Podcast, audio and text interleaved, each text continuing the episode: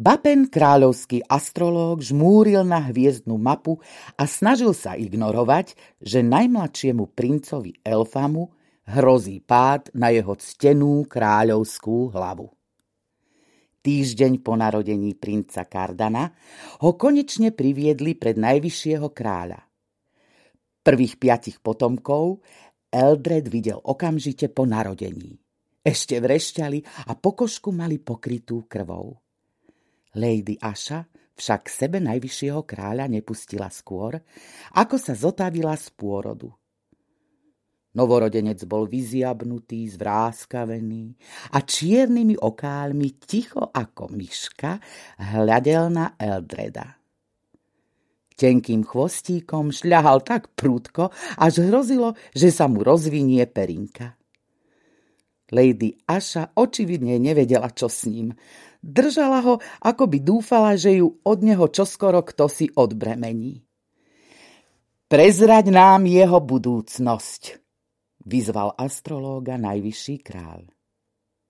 Na predstavenie nového princa bola prizvaná len hrstka ľudu.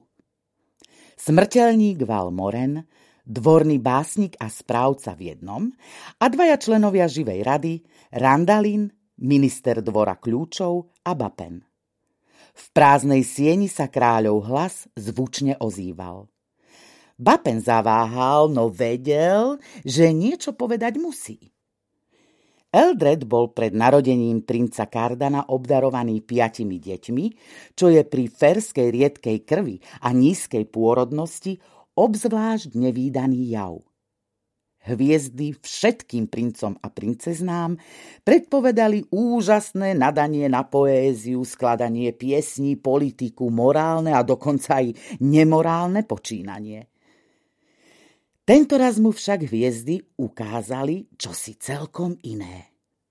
Princ Kardan bude vaším posledným potomkom, vyhlásil astrolog. Zničí korunu, a prinesie kráľovskému trónu skazu. Lady Asha sa z prudka nadýchla. Prvýkrát si dieťa pritisla bližšie k sebe a chlapček sa zavrtel. Zaujímalo by ma, kto ovplyvnil váš výklad. Povedala by som, že v tom má prsty princezná Elovin. Alebo princ Dain. Asi jej mal naozaj radšej vypadnúť z perinky na zem – zlomyselne si pomyslel Bapen. Najvyšší král Eldred si prešiel rukou po brade.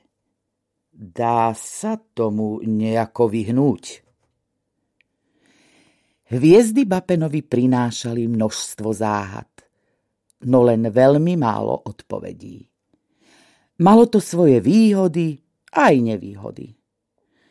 Väčšinou si prial, aby veci videl jasnejšie, no teraz to tak nebolo. Sklonil hlavu, aby sa najvyššiemu kráľovi nemusel pozerať do očí. Len z jeho preliatej krvi výjde nový veľký vládca, ale najskôr sa musí naplniť to, čo som povedal. Eldred sa otočil k Lady Aši a jej chlapcovi nositeľovi nešťastia. Dieťa ani nemuklo, neplakalo, nemrnčalo, iba mlčky mávalo chvostíkom. Vezmi ho preč, prehovoril najvyšší král. Nalož s ním, ako uvážiš. Lady Aša nemihla ani brvou. Naložím s ním primerane jeho postaveniu.